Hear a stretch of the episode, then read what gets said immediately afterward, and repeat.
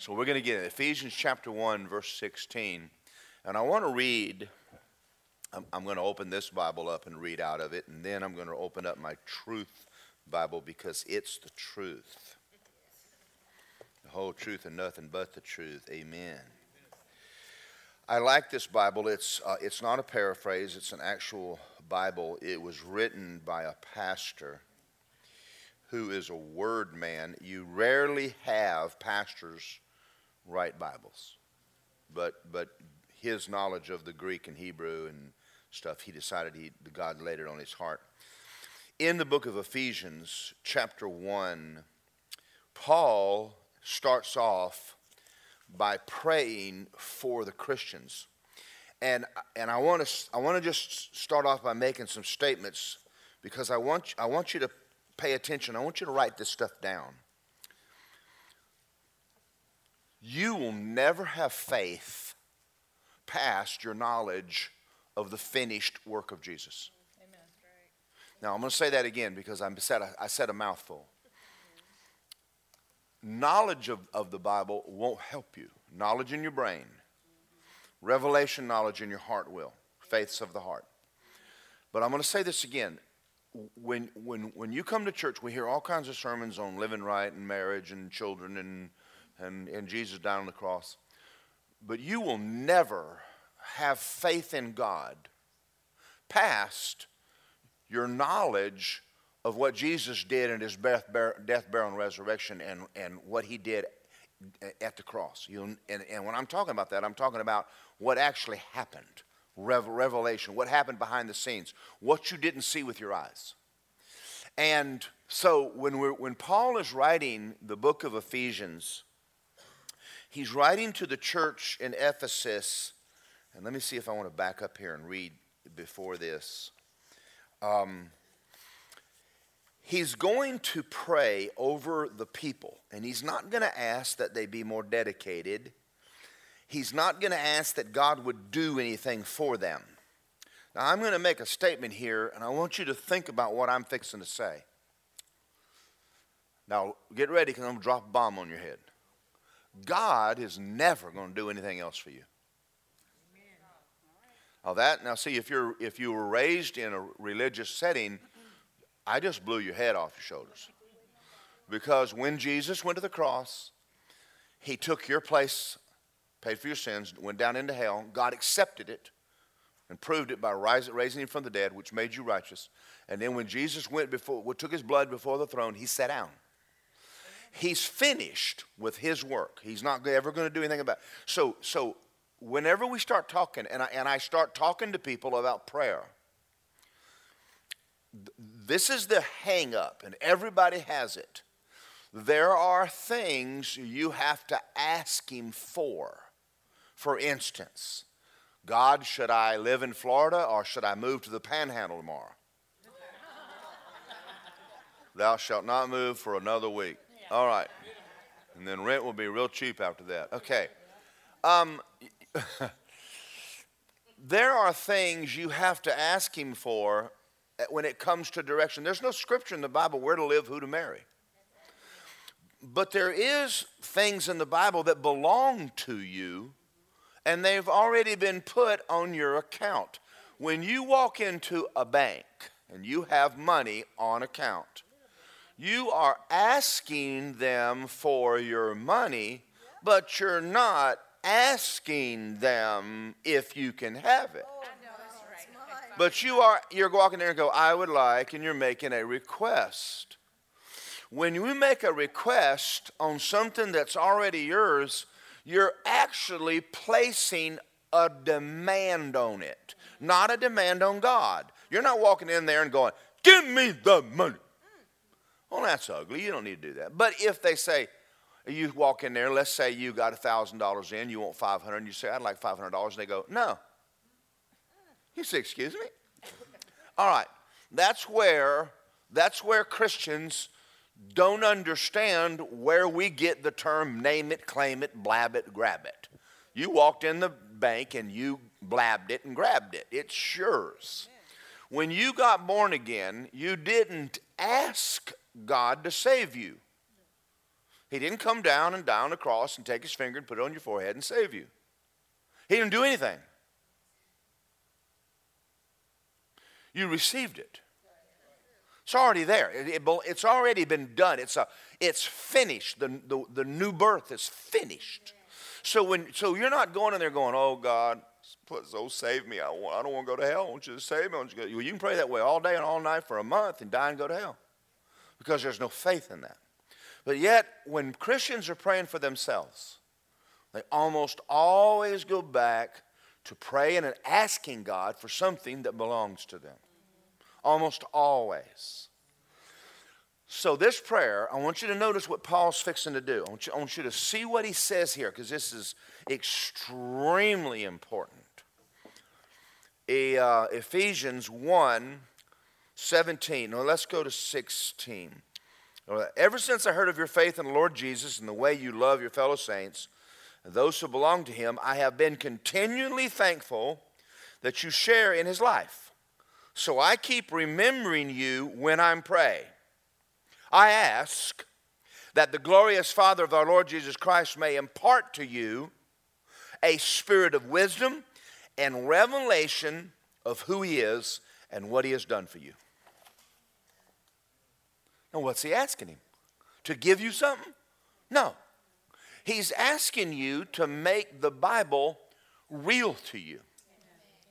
Because as long as you're praying from defeat, the Bible is not real to you. You have a head knowledge of the Bible, but you do not have a heart knowledge of the Bible. That is massive.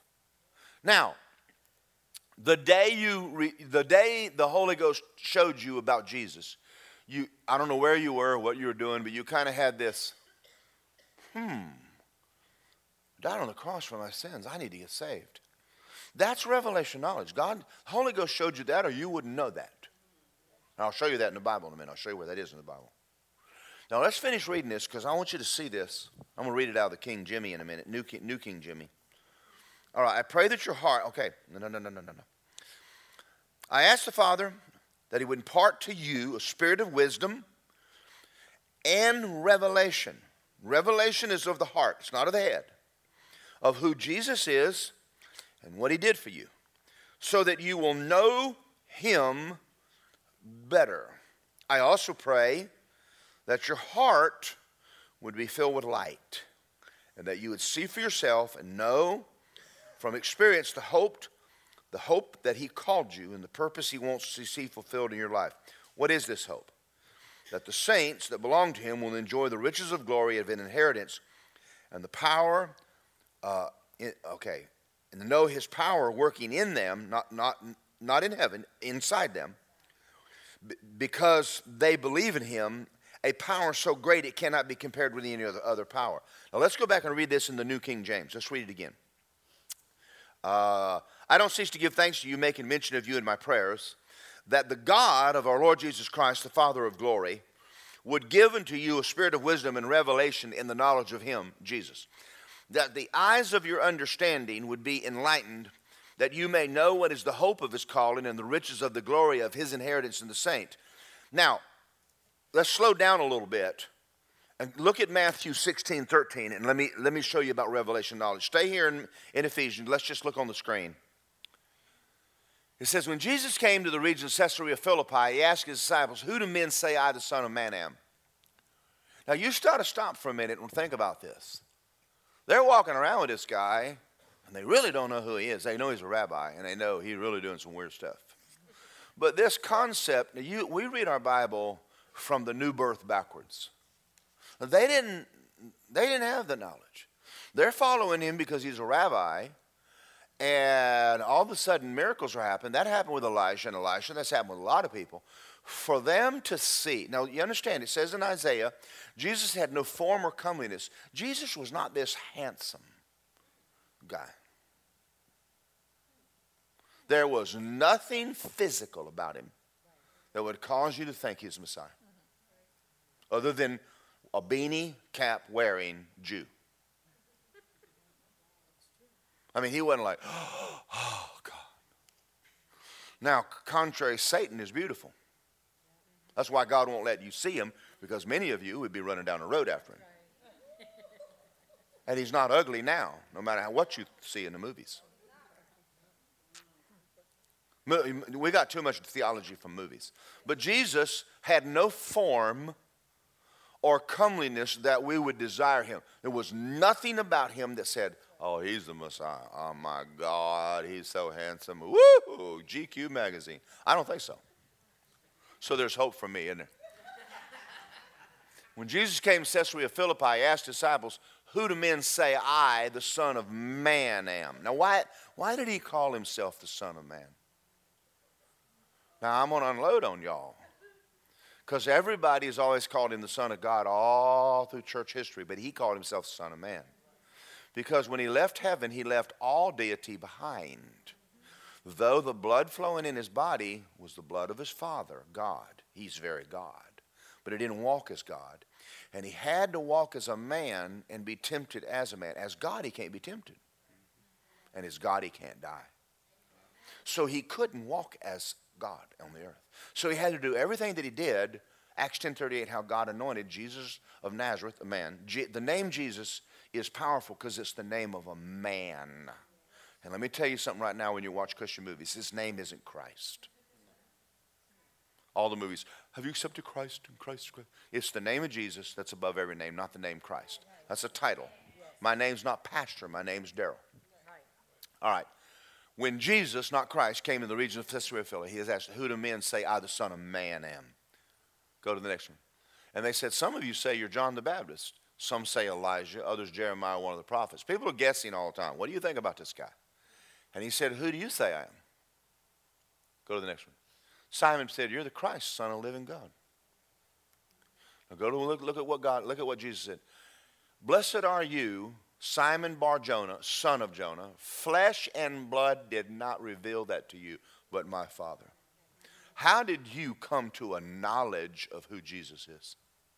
Holy Ghost showed you. Now, why did the Holy Ghost show you and not other people? Sometimes because of prayer. Well, sometimes because of your heart. Your heart has to engage before God will talk to you. That's why Judas walked with Jesus and never did see who he was. And there's a lot of people go to church all their life and die and go straight to hell. They don't, they don't see it. They never see it. And you think, and you've talked to people before, and you're talking to them, they go, Ah, and, they, and they look at you like you're crazy. You're going, what is wrong with you? You're, die, you're going to die and go to hell, and that's okay. Yeah, it's okay. It's okay. It's okay. I just don't want to go to church. That's stupid. Okay. So we see that, that the Father revealed it to Simon. Now, everything that you want to know from God today, the Holy Ghost is going to need to reveal it to you, to your heart not your head. Now, your head and your brain is not your soul. The, the, the psychiatrist have no idea. You can go to college all your life, and there's not one psychologist in there that knows what a Christian knows. That you're a spirit, have a soul, live in a body. They don't know it because you can't put the spirit man under a microscope. You can't find him. The only way you know you're a spirit is the Bible. If you don't have a Bible, it's impossible to know that. That's cool, isn't it? Now, what that means is that we are actually a fraternity. The church is a fraternity. We have a language other people don't know, and we have a knowledge not imparted to other people. That makes us very, very different people. So when you get around people don't know, you go, hmm, you're not in the fraternity. You don't know the handshake. What's the code word? Okay. I mean, actually, it's pretty cool. Okay. So let's go back here and read this again. I pray that the eyes of your heart would be full of light. The eyes of your what? Heart. Your insides.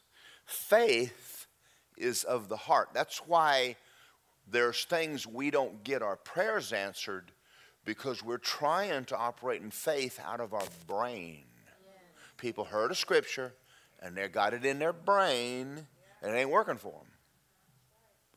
Whatever things you desire when you pray, believe you receive them, for out of the abundance of your heart, your mouth is speaking. So you can't fake that. You can, you can throw a few confessions out every once in a while, but your heart's talking all the time and you're getting what you're saying. Okay? So you've got to do something with your heart if you want answers to prayer. Not your head, but the key to your the key to your heart is your head. You got to you got to get you got to use your head first. Now, let me finish reading this and let me tell you a story. That the eyes of your understanding would be enlightened, so that you would know the hope that He called you. That's everything that He gave you when He called you out of darkness to light. And what are the riches of the glory of His inheritance because you're now a saint? All right. Go to Ephesians 2 8, and I want you to open your Bible over there. I, I want you to go over there and look at this. It's, it's on the same page, but just look at it. I'm going to read a scripture to you 2 8. And I'm going to read it to you by adding definitions to the words as I read it. It is by grace, God's unmerited favor that you have been saved, sozo, delivered from the curse of the law, and redeemed. Through faith in the finished work of Jesus on the cross, in his death, burial, and resurrection, and not in anything you did, that faith is a gift from God. Faith in God, whenever it says faith in God, the average Christian thinks faith in his existence. I believe in Jesus. Satan believes in Jesus. It's faith in the finished work of Jesus. That's what you're putting your faith in. In what he did in, when he died, and what he did down in hell, and what he did when he rose from the dead, and what he did when he sat down. That's what you're putting your faith in. Now, I'm going to make a statement to you on, on something that I've got to watch when I preach it. I sometimes will preach to you consecration. Your consecration does not get you your prayers answered, it draws you nearer to God. It's what Jesus did that gets your prayers answered. Your faith is always in what Jesus did, not in your consecration. It's never in you. I went to church, I tithe, I've been living for God. Why hadn't God heard me? Because he doesn't hear you because anything you did. He don't even want to, he don't even walk in the throne room talking to him about yourself. He don't want to hear it. He's not real impressed with us anyway. He is impressed with Jesus. So faith, faith, Paul said, I want you to have a revelation of what happened when Jesus died on the cross and then what happened to you when you received him. So I'm going to go back here a minute and I'm going to tell you a story. I had a lady named Judy Brown that I, and I had her pray these prayers for me right after I got born again. Brother Hagin put those prayers in a book called The Authority of the Believer, and I called Judy and I said, Get the guys in Rhema to pray this for me. I had been studying the new birth for a year, and I, I didn't know any more after reading scriptures constantly on it than I did when I started. Now, the only, now it's funny to me because uh, you would have thought that I would have read the scriptures and just known that, but I did not. I read, and I kept, I kept struggling with how does a person pray and they're saved?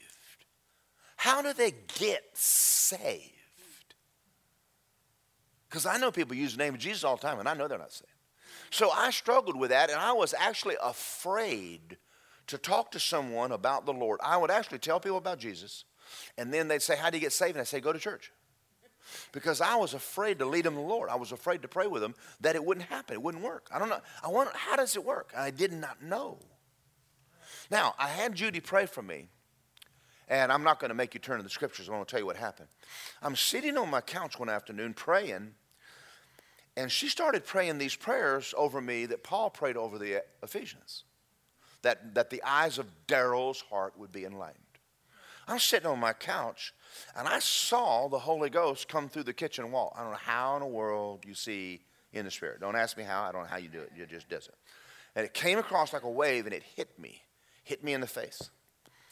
And when it did, the Holy Ghost said, Man does not go to hell for sinning. And I went, Tell the Pentecostals that. and he, he took John 3.16 that I preach all the time. For God so loved the world, he gave his only begotten Son, whoever believes in him shall not perish but have everlasting life. For God did not send his Son into the world to condemn the world, the world through him might be saved. This is the condemnation that light came in the world, and men loved darkness rather than light. He took those scriptures and showed me that everyone had sinned and Jesus had already died for everybody. And I went, wow.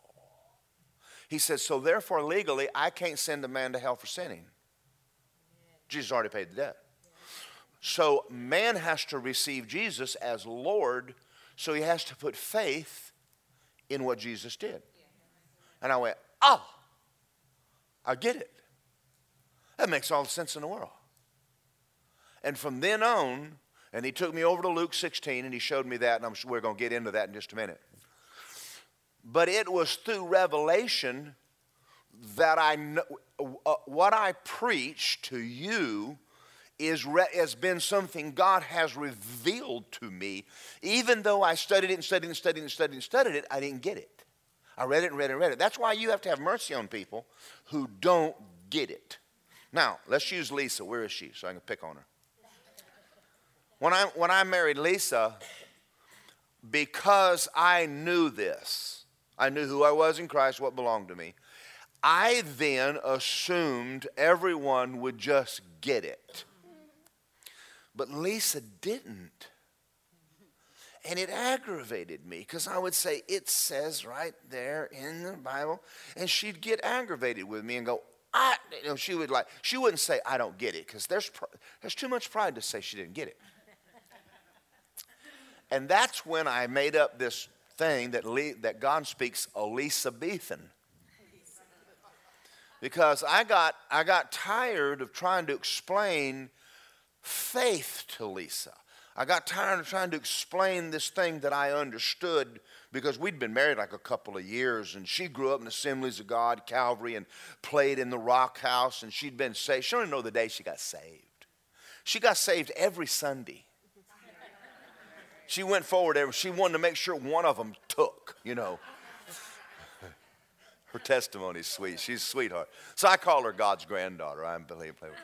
So I went off in a closet and I started praying for her. And I started praying these prayers over her. All of a sudden, she started going, she started saying things to me that she was seeing in the Bible. And I went, I went, I told you that. She said, No, the Lord showed me that. And I went, I told you that. But it wasn't until the Holy Ghost showed her did she get it. And that was now to me, because how can two walk together unless you be agreed? It's funny how somebody will walk around and go to church, love the Lord, and they're just like, ah, I don't get this. And so, even that there may be people in this room right here that are struggling with things in the Bible, I'm showing you how to pray for yourself. You don't, you're not, stop asking God to give you stuff.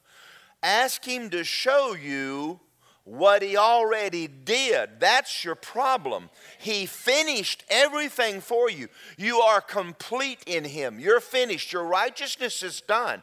It's all been given you. You're already a joint heir with Jesus, but because you don't know about it, it doesn't make sense to you. You're not taking advantage, and Satan's taking advantage of your ignorance. Now, that listen to me. There's not anybody in the room in there here today that is worse than anyone else. But there are people in here that are more ignorant than other people and, and not taking advantage of what's theirs. So you're living defeated. Now, let me stop for a minute and talk about religion for a minute. Because there are people in this church you, you're good people, you love God, you come to church, and you're not doing what we've been preaching. You don't do it. You mentally assent to truth. And you're ignorant. You, and you get it, and, uh, and the devil jumps on you, and you fall apart. Like, like Andrew says, like a $2 suitcase. You fall apart. And you come along, look at me, and go, Oh, God, where's God? And I'm going inside you. Why hadn't talked to me? Whose fault is that? It's yours. But maybe it's mine because I haven't taught you enough of this. Now I'm going to back. I'm, going I'm showing you this so you can walk out here and go, hmm, I know how to pray for myself, and I know how to pray for other people. Because some people you're talking to them, they don't get it. Just go home, pray for them, be kind, be nice. Amen. All right, let's finish reading this because, because, it, um, well, because, because, because, because, because. All right, now this is what he's saying. He's saying, I want the eyes of your heart to be full of light so you'll know the hope of the calling. Verse 19. And what is the exceeding greatness of his power toward you, who is a believer, according to the working of his mighty power, which he worked in Christ when he raised him from the dead? So, so, so we say this, but I don't know whether you really know it. So let's talk about it for a minute who went into hell and got Jesus out? Holy Ghost. He's that's pretty big dude. Where is he right now? He's inside you. You see, you you don't have a devil problem. You are a stupid person, but you don't have a devil problem. You are driving a tank and crying about a kid with a cap gun. And that, that's, a, that's, see, the church the church is ignorant. We're ignorant because you're walking around with God in you that went into hell and brought Jesus out and whooped every demon in hell. And you got one demon spirit that's messing with you. And you're crying. That proves you don't really know what, what happened. So I'm going to go back over to Luke 16 and I want to show you what happened. Go to Luke 16. Now, whew, I'll tell you the rest of this in a minute. So Lisa's back now, so we can't say anything else about Lisa. No, baby, I was telling about the time I was praying the prayers in Ephesians. Um, I don't know. She's probably, she thinks I embarrass her all the time, and I, and I, I really don't. Luke 16. She gets a, she gets a chance in the pulpit. She gets a chance. All right, 16, 19. Now let's go in here and read. It says, There was a certain rich man clothed in purple, purple and fine linen, fared sumptuously every day. There was a certain beggar named Lazarus, full of sores, who was laid at his gate, desiring to be fed with the crumbs that fell from the rich man's table. Moreover, the dogs came and licked his sword, and the beggar died and was carried by the angels to Abraham's bosom. To Abraham's bosom wasn't up in heaven, but there was a place down in hell called paradise that people in faith went to because Jesus hadn't risen from the dead. Now, when it says that he took captivity captive, he went into the paradise and took them to heaven. And when there was, the Bible says there was a great cloud of witnesses when Jesus rose from the dead and went up into heaven, and that great cloud was all those people. Now, when you go back and read your Bible, there's one mention in there. It's so cool, but it only says it one place and it says nothing about it. It bugs me, but it says that when he rose from the dead, that a lot of dead people came out of graves and walked around Jerusalem.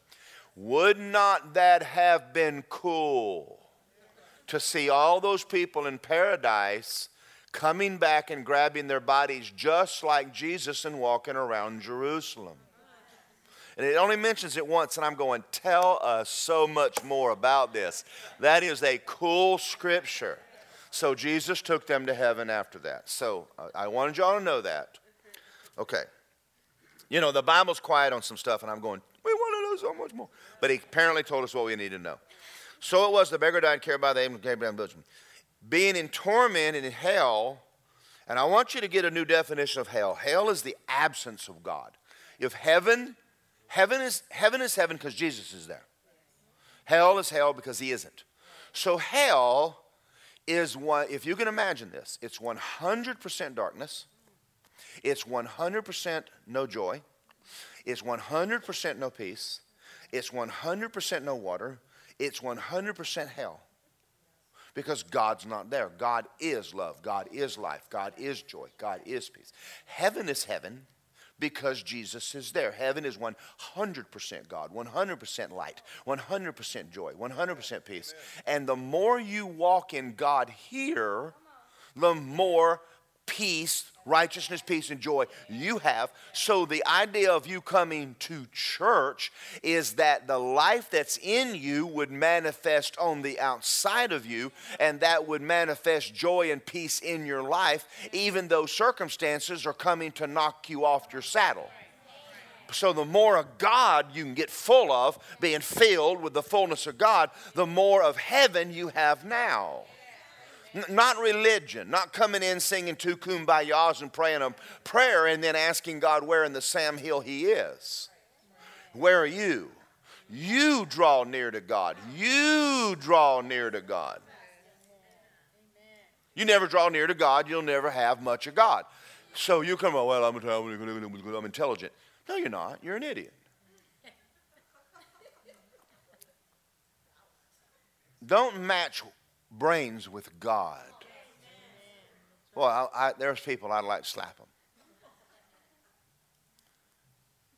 Your brain is a peanut compared to the guy that slung stars in the universe. You don't sit around and talk about, why well, being in my brain, my brain, my brain. Turn your brain off and turn your heart on. You'll never get smart enough. I ain't got, I got God figured out. Well, you never going to have God figured out. There was a guy that died and went to heaven, or he, well, he went to heaven, he came back. And while he was up there, he walked in a room. There was a library, and it was called The Knowledge of God. He said it was a massive warehouse full of books that you could study God. And he walked in there and he said, Hey, what is this? He said, This is the room of the knowledge of God. He said, How many of these books have you read? He said, I'm on the first one. He said, How many pages you read? He said, I'm still on page one. He said, How long you been here? He says, Only a thousand years. You don't have him figured out, guys. You won't have him figured out for a long time. Just give that one up. I'm not saying you don't have forever to, to, to work on it. Eh, aren't people funny? They, I know this. Nah, you don't. Nah, you don't either. We see through a glass darkly too, sweetheart. Okay. And he cried, Father Abraham, have mercy on me and send Lazarus to dip his finger, to tip his finger in water and cool my tongue. I'm tormented in this flame. Now, let me ask you a question. God showed me this scripture, and I was in my bedroom one day, and I began to pray, and I won't get into all of the how it happened, but I'm in the bedroom, and all of a sudden, out of my belly, my belly actually physically started to rumble around. I could feel it and I felt it come up, and it felt like I was going to barf, but it was joy. It wasn't like sick. It like, ooh, and all of a sudden I opened my mouth, and water came out of my mouth and filled my house up. My house filled up with the glory of God. And I said, What was that? And he said, That's water. And he says, Remember, Jesus said, Out of your belly will flow rivers of living water. So then he takes me to this scripture and he says, What did Lazarus, what did the, what did the, um, um, Lazarus want, not Lazarus, the, the rich man won't in hell. I said, Well, he, oh, I heard people in hell want ice water. He said, Well, if you were in hell, what would you want? I said, I want out. So did he. What he was asking for, because he's spiritually dead, his spirit's dead. That's why he's in hell. He died dead. If you're not a Christian, your spirit, your spirit is dead. And if you die dead, you go to hell, because that's where dead people go. You go to hell. So he said, I want one drop of the Zoe life of God on my tongue, and I'll come out of this place. So that's what he told the woman at the well. He said, I'll give you living water, and you'll have eternal life in you. So then the Lord showed me this. What happened to Jesus when he died? He died spiritually. Him who knew no sin became sin. Now listen to me because I'm fixing to plow Every denomination you've ever been through to in your life, I'm about to plow their field sideways. Jesus died spiritually. If he didn't, you're going to hell. Because your problem was not physical. You were dead in sins, and He had to take your place. Jesus was immortal. And until He took sin, He couldn't have died on the cross. So Him who knew no sin became sin. Now, now this is another one. I'm to blow your head. He didn't take your sin, He became it. That's why when you read the Old Testament and it says that, that as, as Moses lifted the snake, that's a type of Jesus. Jesus became as Satan, he became sin. Now, because he took sin and he paid the debt, he was the only man that had never sinned, so Satan had him in hell illegally. If he took you to hell, he had you there legally. But he had Jesus illegally so God legally could go down and Jesus, we say he raised him from the dead, but I'm going to say something to y'all right now. He was born again. Jesus, right now, is a born again man. Exactly like you. Now, I'm not diminishing him, but I'm showing you what Paul said show them this. Now do you see who you are? As Jesus is right now, you are. Now that'll mess your head up. But Paul is asking for God to show you what I just showed you. Are y'all getting this? When you start walking this way, you're no longer walking in defeat. I'm not trying to become anything. Say wow. Say it backwards. Once you get this, now you're walking around going, if that's true, and it is, why am I sitting here in this hell on earth?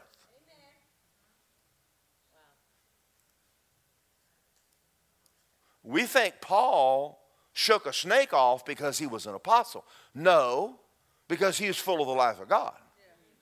What are you full of? Now, the key is learning to get that life out of your spirit into your body.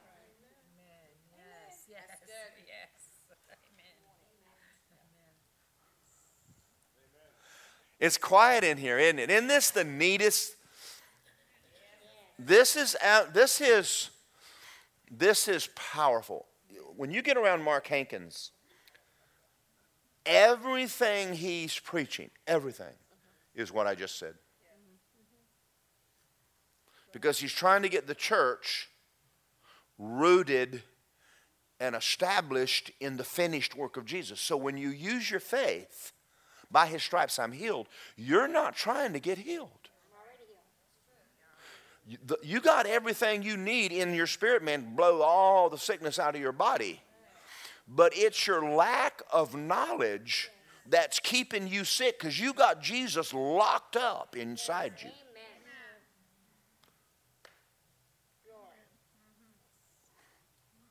Everybody's sitting here going, that is about the coolest thing I ever heard in my entire life.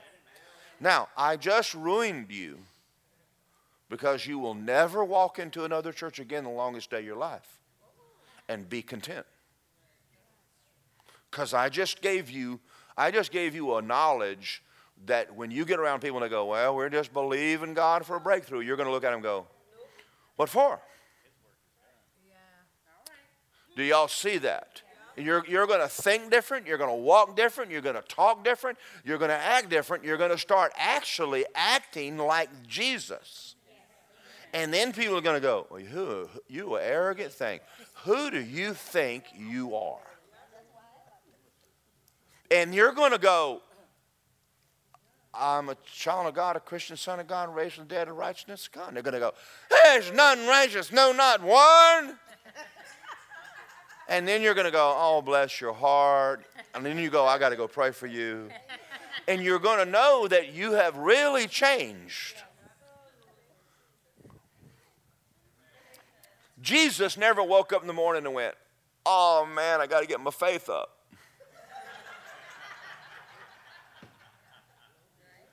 Did he? Wow.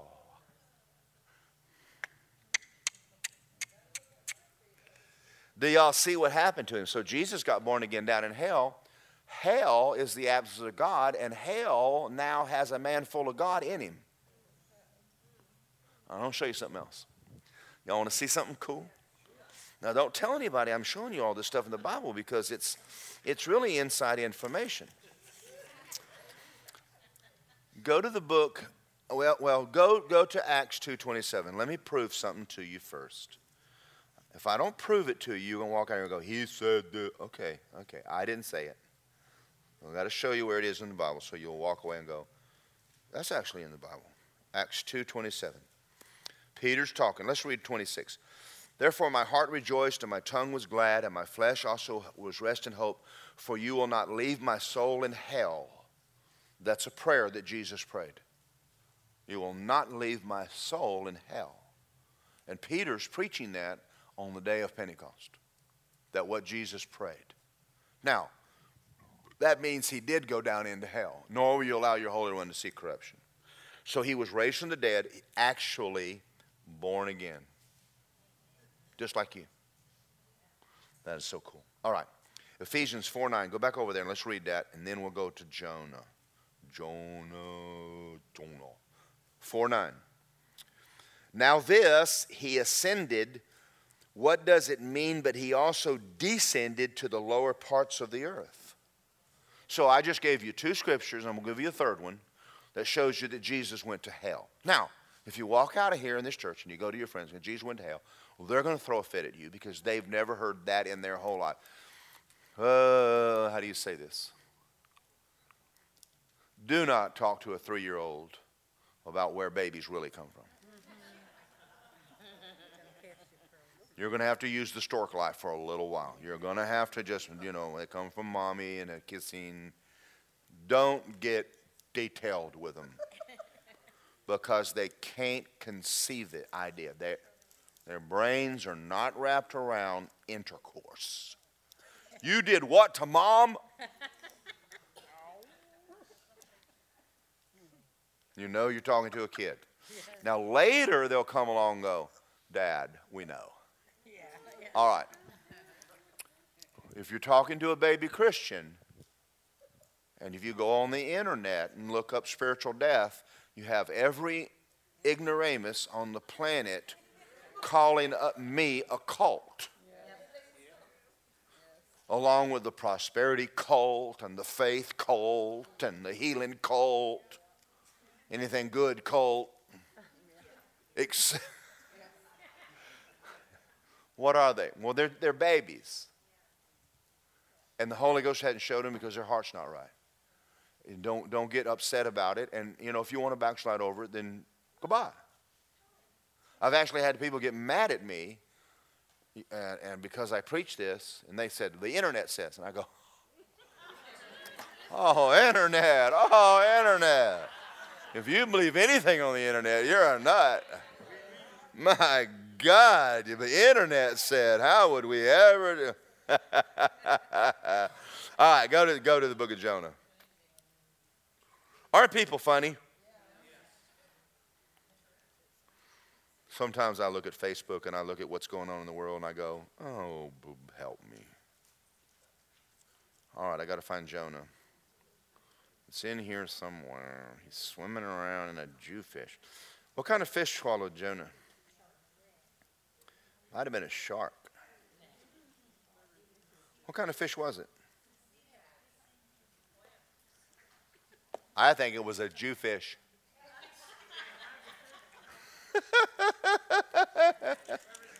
Come on, you guys got to have a little sense of humor about them sometime today. I got to find Jonah. That's a teeny itty bitty skinny little book. It's hiding. Well, where is Obadiah? Where's Micah? He's in Tennessee, baby. Hold on, I'll find it here in a minute. I'll find it here. You know, you know, one day we ought to read all these little prophets in the Bible Because when you get to heaven, Obadiah is going to say, Did you read my book? And you're going to go, Who are you? and never read Obadiah. Yeah, I have. I read it. All right. Now, in the cartoon, in the cartoon, and Lisa, tell me, was it VeggieTales or what was the cartoon? Jonah gets swallowed by a whale, and he's in the well, and he has a candle, and he lights a match, and he has a little candle, he's sitting in the well, and he's floating around in the ocean praying. All right, that's cute. How long do you think you would live underwater in a fish? You had drowned. Okay, okay. Let's just kind of get over that and get you over VeggieTales for a minute. so, contrary to whatever you may think, Jonah did not travel around living in the fish's belly. He was dead. He died. All right.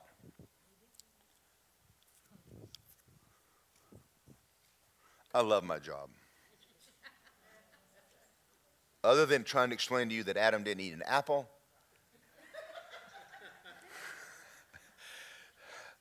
Let's start with Jonah chapter 2, verse 1. Jonah prayed to the Lord his God from the fish's belly. Well, you said he was dead.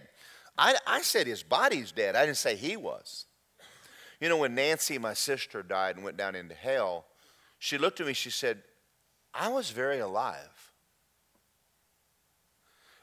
You, eternal life does not mean you live forever. Dead people live forever. When you leave your body, you're very much alive.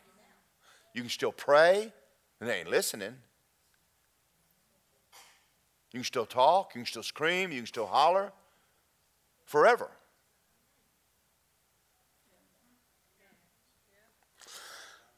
It's, it is a long time to do it wrong.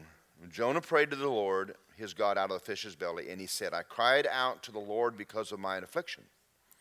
And he answered me, Out of the belly of Sheol I cried. Where is he? He's in hell. And you heard my voice, for you cast. Now, Jesus said, as we read this, Search the scriptures, for in them you think you have eternal life. They testify of me. And then he also said, No sign will be given this generation but the sign of Jonah. And as Jonah was three days and three nights in the belly of the whale, so shall the Son of Man be three days and three nights in the heart of the earth. So he says, Jonah will be a sign to this generation. Now let's finish reading about Jonah. For you cast me to the deep. He's actually prophesying about Jesus. You cast me to the deep into the heart of the seas, and the flood surrounded me. All your billows and your waves passed over me. And I said, I have been cast out of your sight in sin. Yet I will look again toward your holy temple. The waters surrounded me, even my soul. The deep closed around me, and weeds were wrapped around my head. I went down to the moorings of the mountains. How many mountains do you know in a fish? There aren't any mountains in a fish. So he's left the fish, hadn't he? Yeah, he's in he's gone down into the heart of the earth. And the earth not, not the stomach, with its bars closed behind me forever. Yet you brought up my life from the pit, O Lord my God. So he's talking there, prophesying about Jesus. Jesus left, went into the pit of hell. So I said that to you because if he didn't go to hell, you are. But because he was born again in hell, and hell can't hold him with the life of God in him, can hell hold you if you die with the life of God in you? No. no. That's why he gave you his Zoe. You can't go to hell because you're not dead. You're alive with the life of God. So Paul is praying that you would have this as a revelation. He wants the church to come into a revelation of who they are and what God did when what He gave you. All right. All right, is y'all ready to go deeper? Can we go a little deeper? Wow. How are we doing for time? We're running out of time. Let's go back to the book of Ephesians now, chapter 1. Is this not an awesome prayer? As you take it apart, it makes uh, like, oh my God, what a prayer. I want you, when you leave here today, your assignment is start praying this over yourself and loved ones every day for six months. Just start praying the prayer, Ephesians 1 16 through 23. These are just other scriptures that I put up there so that, because I knew that y'all were going to hear. Where are the scriptures? What did you say? I said, get me a whiteboard. I'm going to write them down. All right, and I'll even write the other ones up here in a minute for you in case you want to know. In the book of Ephesians, go over here and look at this. Let's go back. What is the exceeding greatness of his power? What power? That raised him from the dead. According to the working of his mighty power, he, which he worked in Christ when he brought him from the dead, spiritual death, brought him from spiritual death, and set him at his right hand in heavenly places. Now, we'll get into that briefly. Far above principality, power, might, and dominion, every name that's named, not only in this age, that which is come, put everything under his feet and gave everything to be the head over all things to the church, which is his body, the fullness of him who fills all in all, and you. Now, now, take away the, the chapter 2, and, and let's read chapter 2, verse 1. And you he made alive. The word he made alive is italicized because it's not in the Greek. It's not in there. But, but and, and, and this is a pet peeve of mine, so please forgive me as I tell you that I don't know why in the world they did this. Why would you take in the middle of a scripture, in the middle of a thought, and make another chapter? I'm thinking that's just stupid.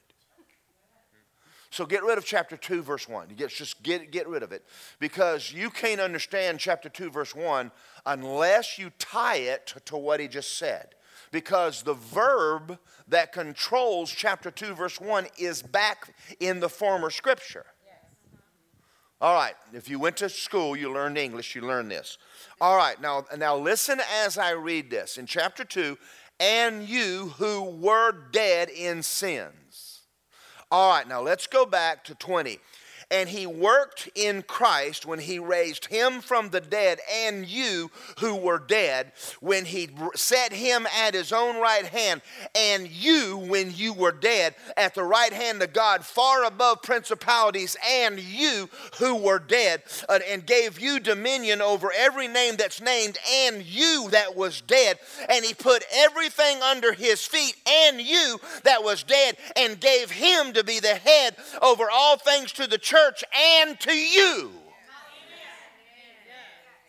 Everything he did in Jesus, he did it in you.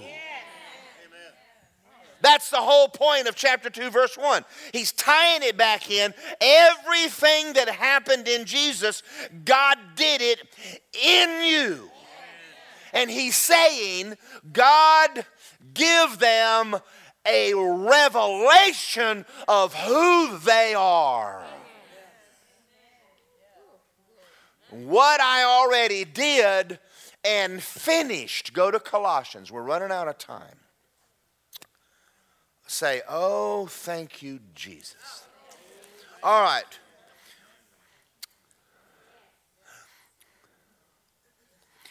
The, Matthew, Mark, Luke, and John are written to us but the, but the epistles are written for us.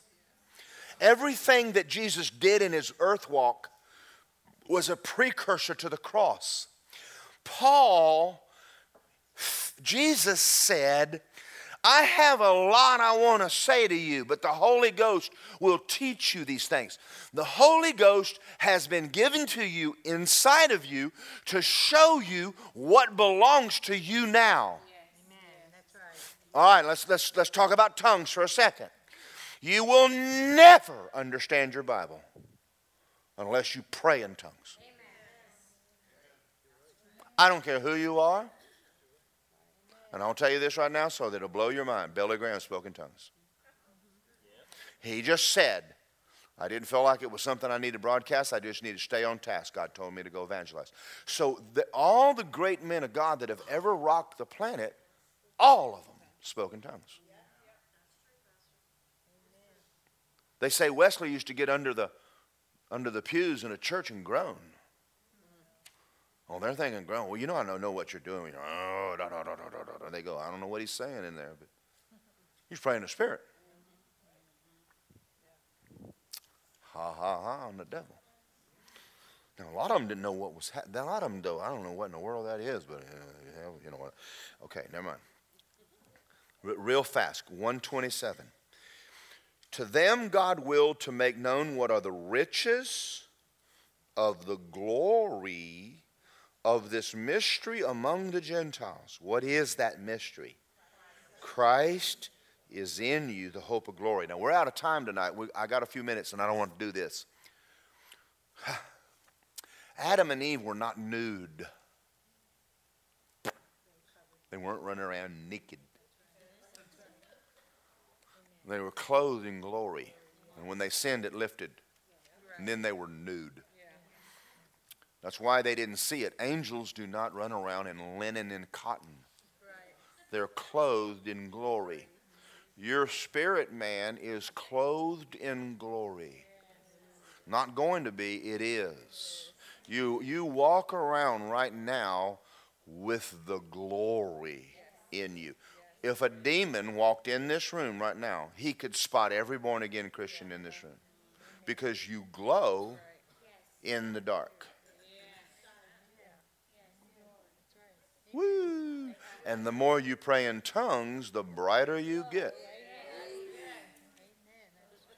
You, uh, if you want to, if you want to show you in the natural, go get you a little Coleman lantern and pour a little gas in it, and then light it, and it's going to end up. And you go. You go. That tongue, that Coleman is praying in tongues.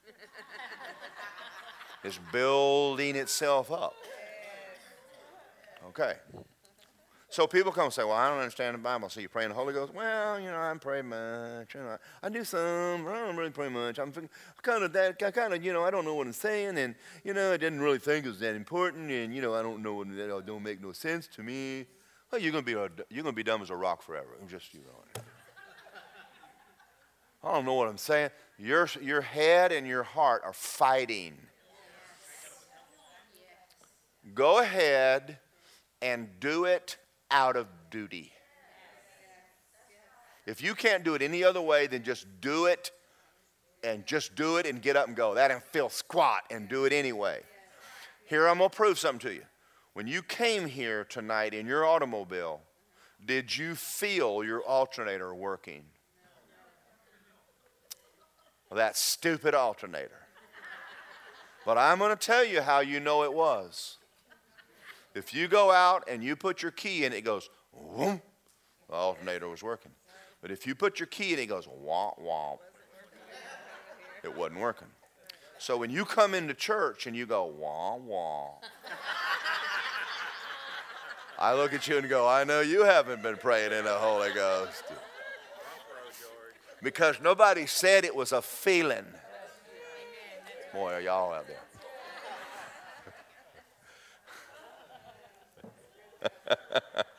all right, all right, I got one more scripture. Colossians 2 9. In him, Jesus, dwells all of the fullness of the Godhead bodily. And who? You are complete, finished. There ain't anything else he needs to be doing inside of you. He's finished all of the work. Now, here is where the work is finding out who you are and working that out from the inside out. You need to work your healing out. Work your knowledge out. Work your joy out. The more you're praying, the more you're meditating on the Word, the more you're walking in the Spirit, you're taking what's in you and bringing it out. So we have to stop asking God to give us what he already gave you inside of you. So let's let me show you a stupid prayer. Oh God, heal me. He goes, I did. And you go, oh. Or you go, I am alive with the life and nature of Almighty God. Greater is He that is in me, and I am the healed by faith, by grace through faith. He said, You have what you say. You're the one with the keys setting the, the, the, the, the limits on your life with your mouth. That's how Jesus used his mouth. God used his mouth. He said, You use your mouth. If you curse it, it'll die. If you bless it, it'll live. Why curse yourself? Oh, I'm so sick. I'm just, I'm telling you what, it was had the worst day yesterday, and I'm just so dumb. I'm the stupidest person in the world. And you're going, I hope God don't get in agreement with that. They all see and you understand. And they come along and make fun of us and go, well, that's that name it, claim it grab a bunch. No, we actually have learned how to turn the switch on. Do y'all get that? Now, we're not talking about everybody else. Quit trying to make other people get saved by praying this over them. They have a will. You can't cram truth down someone else. But if their heart is open, take authority of the devil and pray over them. If they open their heart, then they'll start getting it. I told you all ago, I started praying for Lisa because I realized that the way I was saying it, Lisa didn't get it. But yet, God knew how to say it to her. It wasn't that her heart wasn't right, it's just that her head was like, You're not making sense to me because the way God showed me was different than the way He showed her. So, when someone says, I, I, I, well, I still didn't get it, I came to a Wednesday night and I, I, I didn't get anything you said. Go start praying the prayers of Ephesians over yourself. And let God, the Holy Ghost, will start showing you things. You'll be reading your Bible and go, What? Oh my God, I have never read that. Oh, are you? Oh, and then you'll be running around going, Did y'all ever read that? Have you ever seen that? Have you ever seen that? Read the Bible? Oh my God, you seen that Bible? And they'll go, No, I don't understand. Do y'all get this? So we go from glory to glory. Because every the more you pray, the more you walk, you, you get another piece, another piece, another piece, you get another piece. Now there's a grace on you for a season. God has kept y'all, but He is not going to baby you forever. That's why some of y'all think He left me. No, He didn't you, you big baby, he put you down. Just get over it. And he's going, now you're going to walk. Pick me up, Jesus, pick me up. I remember when you used to treat me when I first got saved. Yeah, well, you were a baby then. He ain't treating you like that now. Do y'all see that? And that's why Sometimes, if you get, nah, I don't want to say that, that'll hurt your feelings. If you're going to get in the healing line, get in faith. Don't come up here and think that I'm going to do, because you're just going to plop on the floor. And you're going to get upset. At some point, you're going to have to come up here and say, I am getting the healing line. I do want you to lay hands on me. But I'm on the word. I got my Bible out. I'm on the word on this thing hereby, listen, I'm the healed and I'm not taking this in Jesus' name. Now I want you to get in agreement. Now that's the right way to do it. Now if you're a baby, oh, you can just come up here and we'll get you healed. And you can go home and be stupid for another year. But listen. Do y'all understand what I'm talking about? All right, all right. Uh, well, I'm done. I'm out of time, boy. Now let me ask you a question. Does this help? Isn't, isn't this absolutely one of the most powerful things you ever heard in your life. Now that's that's that scripture there tonight separates this church from every other church in the city. I'm not saying we're better than everybody. That's what someone says, what kind of church do you go to? Well, I'd say a good one. But that that's a revelation from that God gave me that changed me. Now I've been all over this earth. I've been to 19 nations. I've raised two people from the dead. Not because I'm better than you are but because I know something. I know how to take that life in me and lay my hands on you and drive that death off your body. Now, does it? Can I do it all the time? Well, no, I, no, you can't. Jesus couldn't either. But do you understand the difference now? We're not running around, oh God, oh God. I mean, just lay hand in Jesus' name, in Jesus' name. So I'd like to, I mean, one day I'll tell you the stories about uh, this guy in, in uh, Venezuela came and he, he, his, um, he looked like the coffee bean guy, Juan, Juan, Juan Carlos. And, I, and, I, and he came in. And, y'all got time to hear a stupid, crazy story? I'm in Guatemala. It was Venezuela and down in um, San Cristobal. And uh, and it made me mad because I got there and the pastor went on vacation and left the church and and there wasn't like a 30 people in a 500 member church and he just really did me wrong. And so I knew these people didn't believe in instant healing. I just preached it hard to make them mad. I just went to, I wasn't going to come back. So uh, this guy comes up and he, I, and uh, he, I said, anybody want to be healed? And he stands up and says, Sí, hermano. And I'm, I do not know his name, but I said, What's your name? ¿Cómo se llama? He said, Juan Carlos. And I said, Well, come on up here. And I said, Juan Carlos, are you born again? No, hermano. I said, Oh, man. I said, so I looked at the whole crowd and I said, Now I'm going to tell you, see, they don't believe in instant new birth. And they don't, they don't believe in instant being filled with the Holy Ghost in some places. They think you got to tarry for months and months and months, or God doesn't do it. So I looked at the crowd and I said, He's going to be born again instantly. And he's going to be filled with the Holy Ghost instantly. And he's going to be healed instantly. And they're all like, I don't believe it. I said, Well, y'all just, you know, I was just, I was so mad. I, lay, I got him born again, filled with the Holy Ghost, and got him healed. The next night, the building is packed with people. And at the end of the week, the pastor comes back into town, and we accidentally ran into him at a pizza parlor. And he was so embarrassed.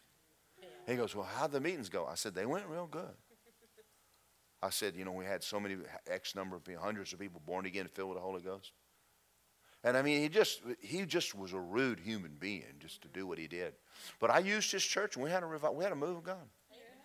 But one guy got born again, healed, and filled with the Holy Ghost, and I mean, they told everybody. I mean, next night that building was people hanging in the rafters, and and we preached all. I mean, all week long. It was awesome. But you know, anyway, never mind. But see, hermano.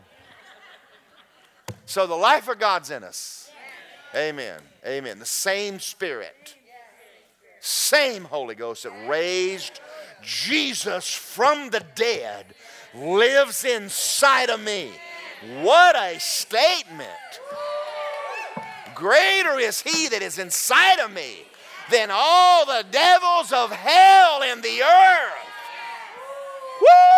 Woo! As he is, so am I in the earth.